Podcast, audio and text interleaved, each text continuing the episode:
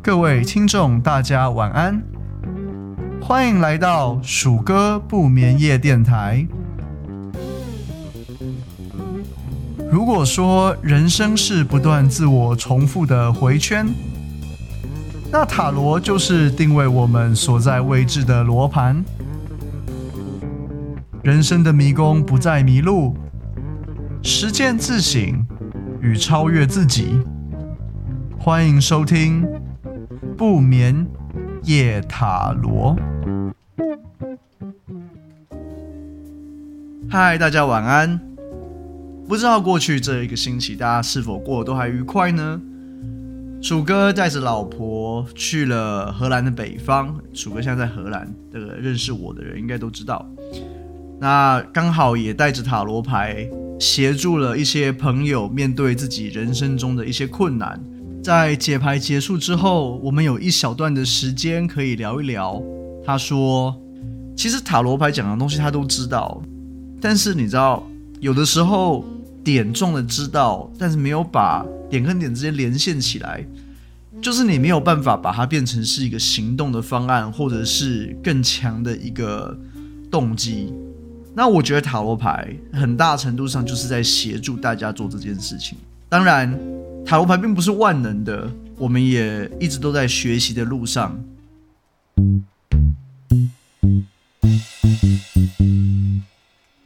今天的第一个学习，我们要试着来回答一些呃上个星期我的听众们呃询问的一个问题。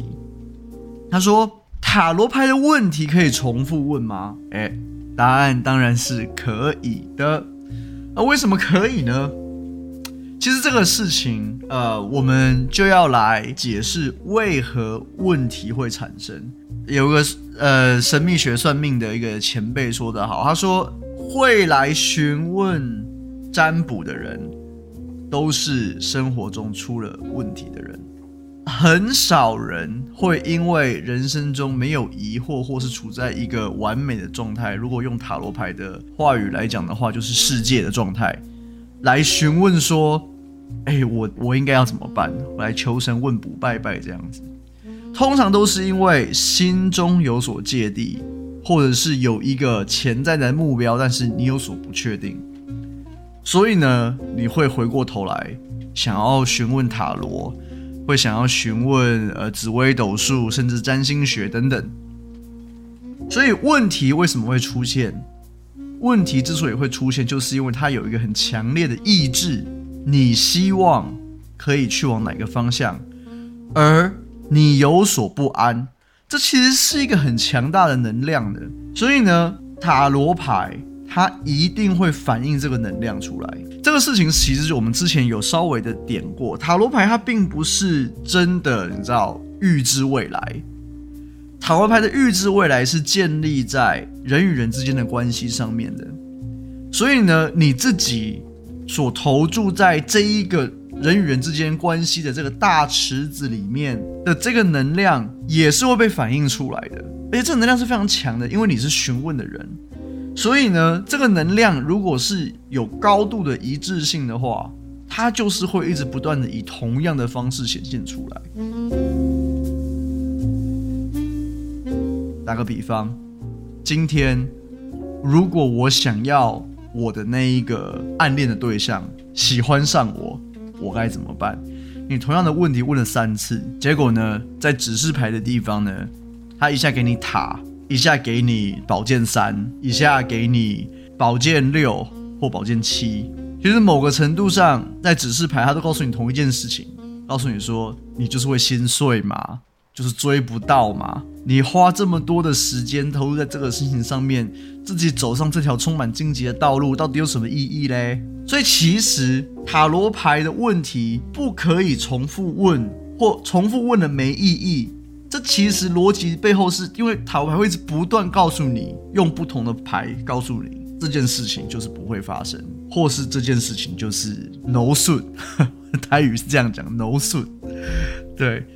那难道就一定是这个样子吗？也不一定。但是你知道，强摘的果子不会甜吗？像我之前很久以前的时候，曾经自问自答，试着询问塔罗牌，说我能不能够追到一个我喜欢的女生。结果呢，问到最后塔罗牌 keyboard by，你知道吗？他告诉你说：“嘿，你要去试的话，你就去试，但是没有一个结果是可以给你保证的。”塔罗牌最坏就会告诉你这个样子。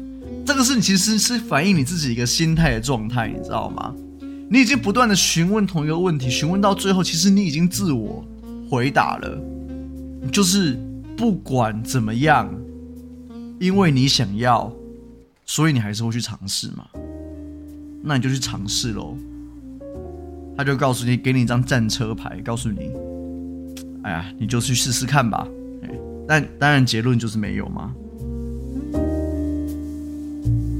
询问有意义的问题，并且得到有意义的回答，这个是塔罗他在询问问题上面的一个思维。那这个时候就要话说回来了，那我能不能够换句话说，去问以同一个问题，但是不同的面向呢？可以，而且是非常鼓励这样做。原因是什么嘞？人生在世啊，就并不是我们可以透过一个问题来了解事情的全貌的。所以今天。问题的结构是什么？问题的结构是目的取向，而目的在那边有非常非常多的枝微末节的细节是可以做确认的。打个比方，今天呢、我想要询问说，我能不能在这间公司待得长久？我今天的目标就是我想在这间公司待得长久，所以我把它换一个目的取向的问法问出来。啊、呃，我问塔罗说。我想要在这间公司待得长久，那我应该要注意些什么，对吧？这样子它就变成这个目的取向嘛。那跟这个目的有关的细节，不论是人事时地物，都是能够更细致的发展成其他问题的。这些问题啊，其实是会随着你在第一个问题受到解答之后呢，透过牌面上面你会显示出来的。比如说牌面给了你一张。呃，圣杯三逆位，那你可能就想说，诶，那我是不是在人际关系上面需要多一些注意？那这个时候呢，你就可以问塔罗说，我如果想要达成这个目的，那我在人际关系上面，我需要更注意哪一些事情？塔罗它就给你一个相对应的答案。所以问题它是可以不断的去更进一步的去确认的。我觉得这件事情超级重要，因为。呃，在我年轻的时候，刚开始学习塔罗的时候，有很多人在流传着说，塔罗的问题不可以重复问，它其实是不对的。塔罗牌的重复问问题，是希望你可以问到不同的面向，了解到你想要达成的一个目的，它周遭的其他的这一些事物跟影响的因素等等。这些才是能够帮助你更全面的了解问题的全貌的一个很重要的一个内容。刚开始初学者他在思考问题的时候要怎么样想呢？其实就想象塔罗是一个回答问题的人就好了，他能够协助你问出一个针对同一个目的，但是不同面向的一个好问题。比如说，你今天在跟一个人对话嘛，如果你今天讲说你喜欢一个女生，你能不能跟她在一起？朋友一定会反问你嘛，她有没有喜欢的男生？你有没有认识她的闺蜜等等的这些嘛？所以你一定会给他比起你现在所问塔罗的呃问题还要更多的资讯，对吧？这些资讯对于塔罗而言是非常重要的，所以呢，一个问题它并不全然是只能够被一个牌阵或者一张牌解答，它是值得让你用很多次的牌阵，用不同的面向发掘不同的细节，去把它做更深层的挖掘的。好啦，那接下来就是我们要开始讨论。女王这张牌了，女王 The Empress 是塔罗牌系统里面的第三号牌，但其实是第四张牌，因为愚者的编号是零。那女王她在整个系统里面呢，其实占据有非常重要的一个地位。我们先从牌面开始讲起。女王的牌面。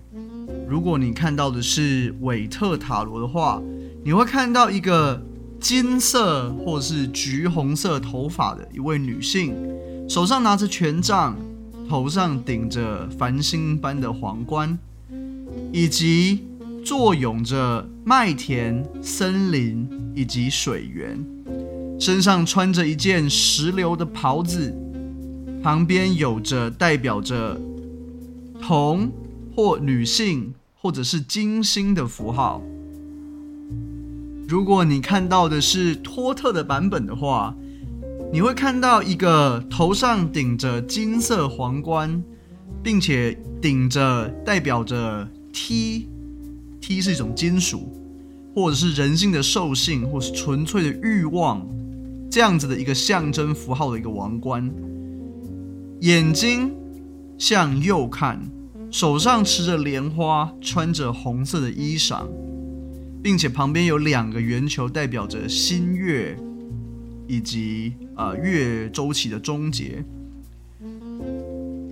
并且下方你会看到呃穿着绿色的长裙外，你会看到有一个正在饲育子嗣的天鹅或者是鹈鹕，以及一面金色的双鹰开头的盾牌。这个地方就要讲一下我们刚刚讲到的两种金属。第一种是铜，第二种是 T。铜和 T 这两个元素啊，其实呢，在塔罗牌的系统里面呢，它其实是跟占星术有以及呃炼金术有非常大的关联的。如果你可以了解铜它所代表的意义的话，它其实铜这个符号呢，它同时运用在了女性以及金星上。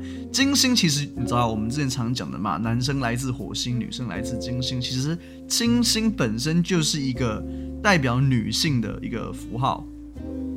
T 的话，我觉得这边是稍微有意思一点，就是它其实代表的是人的兽性以及纯粹的欲望。那他们的符号其实就是。呃，铜的符号的颠倒过来，那长得是不是跟女王头上的那一颗呃宝珠长得很像呢？其实女王是一个非常具备权威性的角色的，所以她会有一份面盾牌来提醒你她的权威。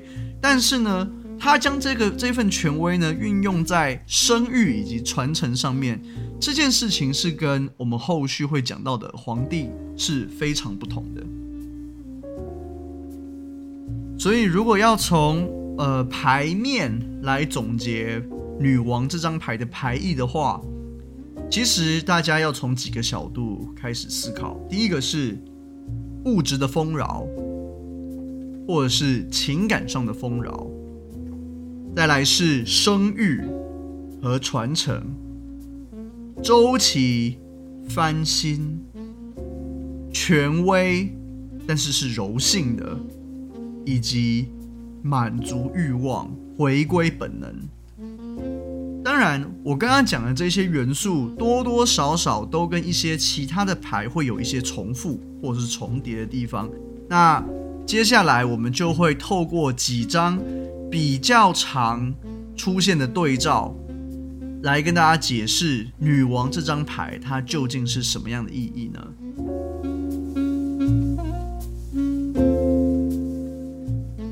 我们第一个来讨论的是女皇与钱币皇后的对照。那这边首先大家会遇到的第一个问题，通常是：诶，女王与钱币皇后是不是一个大包小的关系呢？也就是女王是不是包含了钱币皇后的特质？我觉得这件事情啊，是一个非常非常好的问题。它其实，呃，是许多人在学习塔罗的时候，包含我自己遇到的第一个。呃，定义上不同层次的定义上的难关，怎么说呢？女皇她跟钱币皇后的最重要的其中一个差异点，其实在于驱动能量的来源的不同。女皇呢，她在很大程度上，她是以内部驱动为主的，那钱币皇后她是物质驱动为主。那为什么女皇的内在驱动或内部驱动很重要呢？因为呢，她要求你要不断的回过头来去检视你自己内心的欲望，来面对到自己，呃，所想要达成的目标是什么。这点呢，跟钱币皇后所主宰的，呃，比较表层的想要这样子的一个感受，是有。层次上的差异的，比如说，今天你有一个非常想要买的车，或者是非常想要买的电动玩具，类似像这种的，那它的表征呢，会比较接近钱币皇后，因为呢，它跟你本身内在的需求并不见得有非常直观的关系，它更重要的是满足物质欲望的本身。那这个是比较偏向于钱币皇后的特质。然而，如果你今天讨论的是我想要有一个更丰富的生活，我想要有一个更富裕的环境的话，这个东西它的 scope 就比较大。那这个 scope 的大，它其实是不同层次的大。那它就是比较偏向于女皇，这两个不同 layer，它其实是不互相包含的，它其实更大程度上是跟你内心需求的一个连接上的差异。女皇和钱币皇后还有另外一个非常显著的差异，是在于女王她本身是具有一个强烈的权威性的。行为准则的含义存在的，那这个地方，我认为在一开始在学习塔罗的时候，并不是这么的好理解。因为呢，呃，大家想说，诶，我们已经有至少两张牌代表着是行为准则了，对吧？那一张牌是皇帝嘛，一张牌是教皇嘛，那为什么还会有第三张牌呢？女皇她的权威性很大程度的来自于内在的呼唤。今天当你不晓得要如何往前进的时候呢，女皇这张牌往往扮演着一个教练或指导者的角色，来告诉你：诶，你应该要想想你自己内心是怎么想的哦，你的欲望在哪里？你想要达成什么样的事情？你想要进入到一个什么样的生活？回归到你欲望的本质来思考。另外一个女皇跟钱币皇后一个非常大的差异是，女皇的诞生、护育以及传承的特质，就是女王具备这样子的一个特质。它这个特质呢，尤其是在显示出。呃，女性怀孕啊，或者是呃两性之间的欲望啊，或者是生理上的呃需求，这一些事情上面会特别的明显。简单来讲，就是想要传宗接代的这个内在需求。另外一个想要讨论的。对照组是女王与女祭司之间的对照，这两个女性的角色在塔罗牌里面都占据着非常重要的地位。那其实两者之间在灵性之路上面是具备了一个交汇点的，这个交汇点其实就是阴和阳的交汇点，严厉和仁慈的交汇点。生命力与感性之间的交汇点，这个交汇点啊，其实是帮助了塔罗牌的呃解牌人去判断提问人他想要或者是需要什么样子的内在的能量。女祭司她强调的是内在力量的觉醒，而女皇强调的是内在力量的赋予。这两者啊，当然就一个通往世界道路的提问人而言，两者都是缺一不可的。但是往往啊，我们会在路程上忽略了特别的某一种元素的需求，那这个时候，女皇和女祭司两者都是非常好的协助你做判断的基准。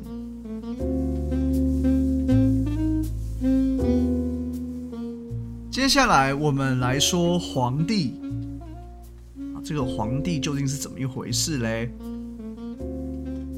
皇帝啊，我们刚刚有讲到，他其实是针对呃行为准则的其中一张牌，对吧？女皇、皇帝跟教皇这三张牌，其实呢很常被拿来一起讨论。我们等一下。呃，也会讲到它的这之间的对照的差异。我们先从牌面解析开始讲好了。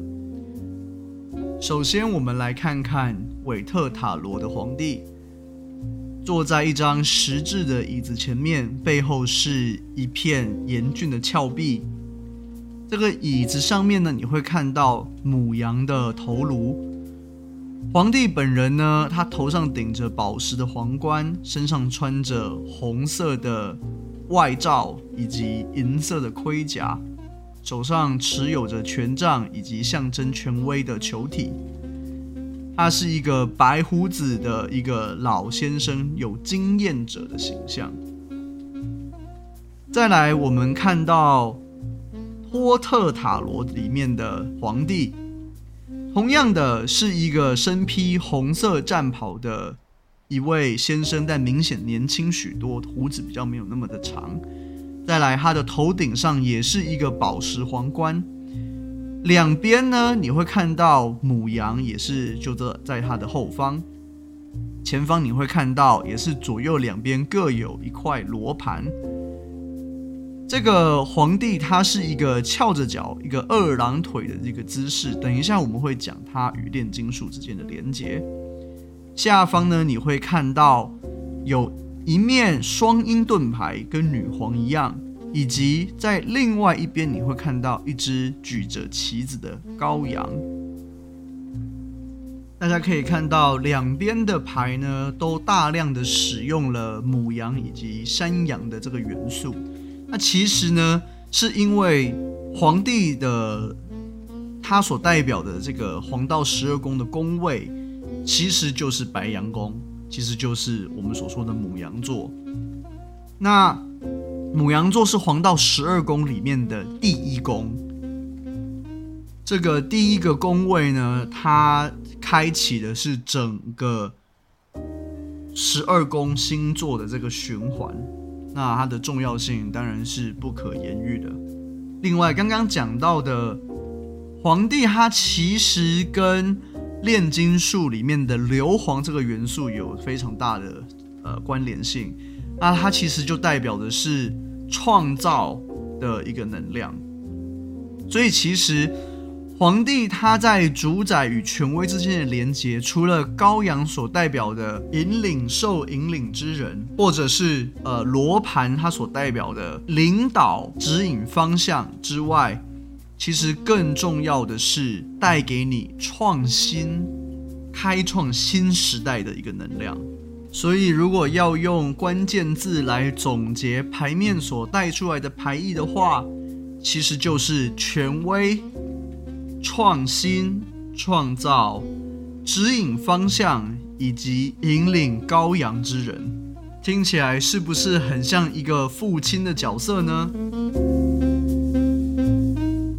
接下来我要讲讲皇帝跟女皇跟教皇之间的对照。我认为这个是在塔罗牌刚开始学习的时候的一个非常重要的一个重点。他跟女皇之间的差异点，其实很大程度上在于对待欲望这件事情的呃不同的方向。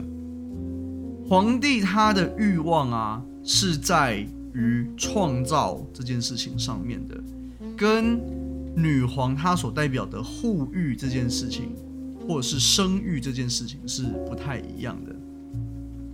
它的创造是带有执行性的，是带有一个决断的指引的。跟女皇的包容性其实是有相当大的差异。她站在女王的对立面，其实是代表着欲望，她所可以创造的另外一种外显的能量或者是形式。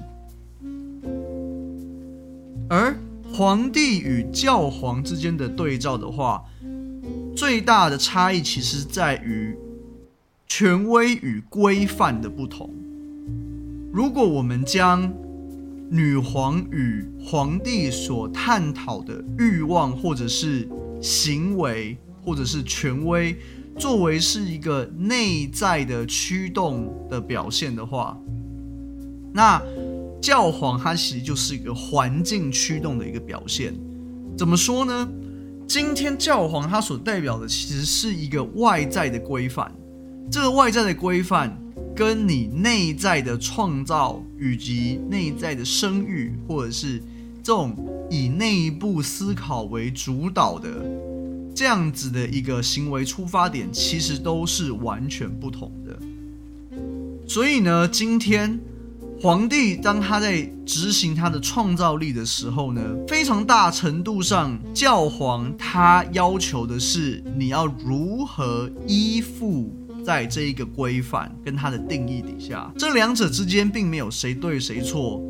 就塔罗的观点而言，你迟早都会面对这两者的能量的。但是呢，面对自己与跟随环境，在本质上是非常不同的。那它也是皇帝跟教皇两者之间最重要的差异。好啦，今天的节目就到这边结束啦。鼠哥在这边跟大家说，因为个人的时间安排的关系，接下来所有的节目都会以两个星期一集的方式做播送。主要是因为鼠哥本人是个上班族，同时呢，我家还有一只猫，还有我自己的电动玩具，还有我老婆要照顾，所以呢。多多少少呢，还是希望我自己能够有一些弹性的休闲的个人时间，来达成我这个塔罗的这一个 podcast。所以呢，以后呢就是两个星期一集，那我会固定的定时在星期天转星期一的这一个晚间做播送，还请大家多多支持与期待哦。我是 DJ 鼠哥。这里是鼠哥不眠夜电台，我们下个不眠夜再见。